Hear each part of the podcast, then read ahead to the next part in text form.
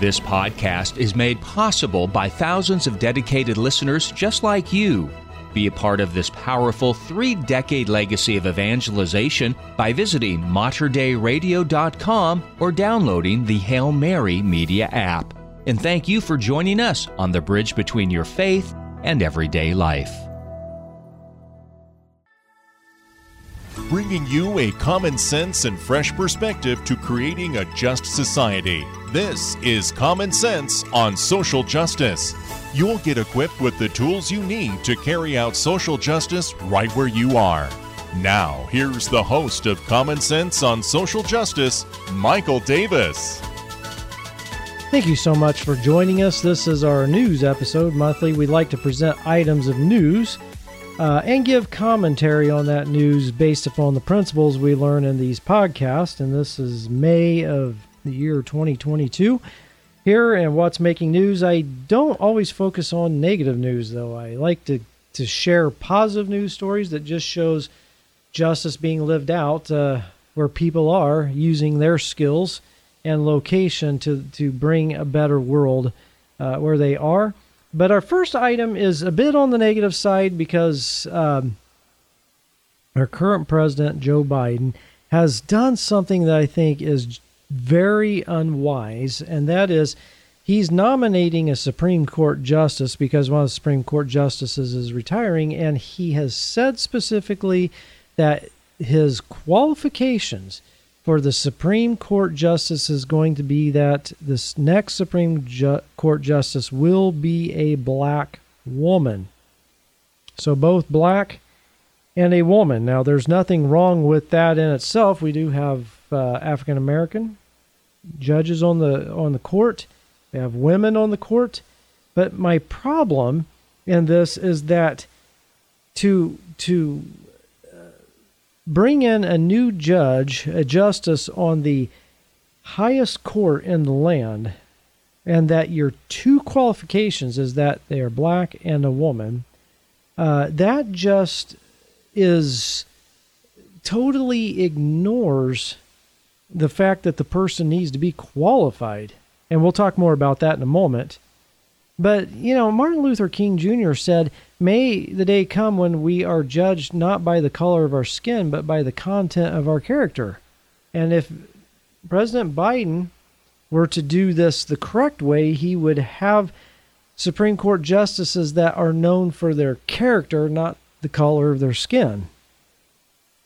Uh, Congress is currently voting a Supreme Court justice nominee from President Biden. She's a black woman, as the president again has promised, and she has a history of being easy on child pornography, among other things. In fact, at the confirmation hearing the other day, she was asked by one of the senators, define a woman.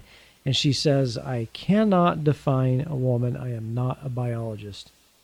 Come on, you know, really? But there's been other things in her past that has disqualified her to be a good justice on Supreme Court. But she's a black woman. That's what President Biden has has uh, said is going to be the criteria. And the problem is this: choosing a justice for the highest court of the land based on gender and skin color is a recipe for disaster because you overlook the real qualifications that makes uh, a person good. I mean, we're going to look at skin color. A white justice can be a great justice or could be a disaster. A African American justice could be great as a justice or a disaster. Again, man or woman. The thing is, we have to get to the real qualifications as how what is their decision making ability. And as we said in our episodes on racism, to see race is to be attached to form. And when we are attached to form, that cannot end well. Justices who carry, I mean, we're talking about the Supreme Court that's making major decisions that changes the landscape of our nation. Justices who carry out law should be chosen based on performance and qualified ability to do the job fairly and accurately. Choosing a justice based on skin color and gender gives us no idea how that person will execute their job. So I encourage you to write your senator and say, please stop this hearing until we can find out what is the person's actual qualifications for this. So that's the one negative thing for this week. And get that out of the way. I've got three very positive news items. Obviously, the Russia Ukraine war continues on. I've talked about that in the past. I won't hit on again, although some of the upcoming news items are actually involved in part of that. But this is beautiful. Here it's titled Hero Vet is cross, crossing into Ukraine to rescue trapped animals. According to SWNS, 32 year old Polish veterinarian Jacob Katowicz, however you say that, I've always struggled with Polish names, launched a rescue trip into the war zone last week and has since rescued around 200 cats and 60 dogs from Lviv in three convoys. Now, being cared for in his veterinarian clinic are the rescued animals, including a pygmy goat with diseased legs and a large Sphynx cat who loves to cuddle. Jacob uh, plans to keep the two month old pygmy goat kid named Sasha, who shares a soft bed with two chihuahuas, as part of his service with ADA Foundation. Jacob founded the animal rescue charity when he was 17. I love that. It's like founded it when he was 17 and runs a no kill animal shelter uh, in the local area in Poland, just 30 minutes from the border with Ukraine. Here is a small example of someone bringing justice right where they are. You see what Jacob is doing here? He's he's using his skills as a veterinarian. He says, "I can't really help out with the war except that there's animals trapped and wounded in the war zone. So what I can do, since I'm only 30 minutes from Ukraine, is I can work in my area with my skills and my clinic." And actually bring justice for animals who are, you know, animals aren't fighting the war, they're just victims of it. So he's like, I want to help these animal victims of the war right where I am with my skills, my location, with what resources I have. I can make a difference. See, that's what we're talking about. At the end of every episode, when I talk about creating a just society right where you are, that's what it looks like using your skills using your location, using your resources. What you've got, you can make a difference with what you have. For example, I have a speaking voice, I have the ability to research and gather information, and have a microphone here. And thank God for the radio station that allows me to use their studio. I can make a difference with what my skills right where I'm at. So there you go. Now, speaking of Ukraine, here's another news item. Teachers in Ukraine are doing what teachers do. I like that. Teachers in Ukraine are doing what teachers do, not giving up on their students. Though a war rages around them, the teachers of Ukraine have decided that school is still in session, if only to give their students some kind of routine and stability in the midst of emotional and physical tumult. I cannot serve in the Army, but I can teach students, one teacher told NBC's Matt Bradley. We've had conversations with our kids and asked them, Do you want to go back to your school next year? What is your opinion? And they want to go back. They want to go home, another educator told Today parents. So do my hu- so do uh, me, my husband and I.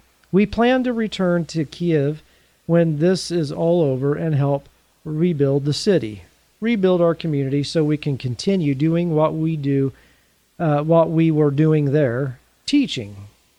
Again, you see, teaching, using their skill of teaching to continue teaching kids, to give kids a sense of normalcy in the middle of a war zone.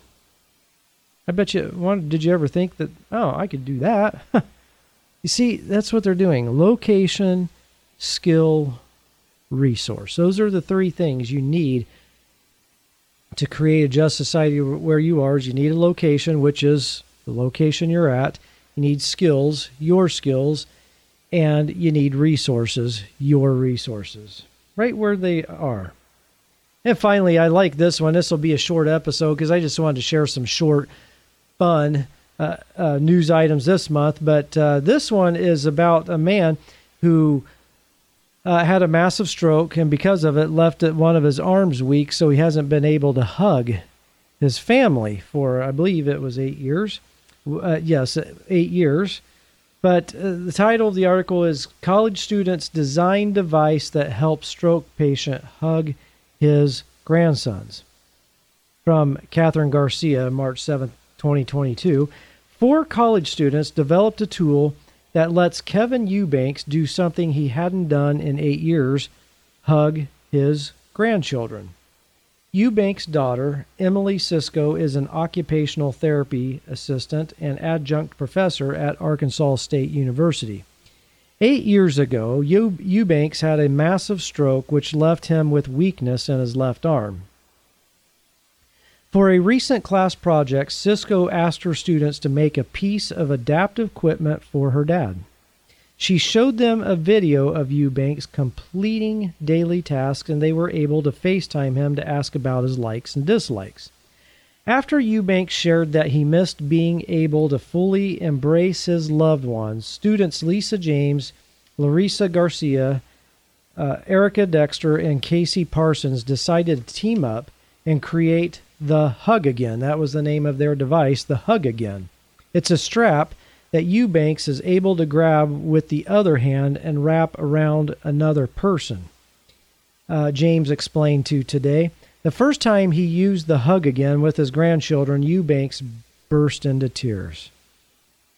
This device, as well as others made for him by Cisco, Cisco students, left him overjoyed. And Eubanks told Today uh, that he hopes his story can encourage others to never give up. I want them to see that after eight years of not being able to hug, I now can again. So don't ever give up. What do you think about that? Isn't that beautiful? Uh, again, college students using their location, their skills, and their resources to bring about justice for a guy to to be able to hug someone. You see, one of the things that when I talk about all these big issues of injustice, let's not get lost in that. Let's remember that that justice creates a society where everyone has the opportunity to thrive. So they take this guy who's a, a victim of a massive stroke and they create a, a space where he can thrive enough to hug his grandchildren. So justice. You see, it's, it's these little things. And if we do if a million people do a million little things, it ends up being a massive thing. You see, justice, true justice, is not necessarily a worldwide phenomenon. It's right where you are, your skills, your resources, and if enough people are are bringing about a just society right where they are with their skills and their resources, then suddenly we have a worldwide movement. So I hope you're encouraged by those news stories. It's beautiful. I love sharing them. Let me know your comments. Feel free to uh, um, to email me, share things that you want to talk about. The tell me one things I'd like to know is how have you experienced or seen uh, justice in your area? I'd love to see the stories and even share them in the podcast. So, thank you for joining us. I hope you have a great day as you create a just society right where you are. You've been listening to Common Sense on Social Justice with your host, Michael Davis. A common sense and fresh perspective to creating justice where you are. Share your comments and questions with Michael by emailing sjcommonsense at gmail.com. That's sjcommonsense at gmail.com. If you enjoyed this podcast, please consider sharing it with a friend. You can support this vital mission of evangelization through materdeiradio.com or the Hail Mary Media app. And thank you for helping us lead souls to Jesus through the Blessed Virgin Mary.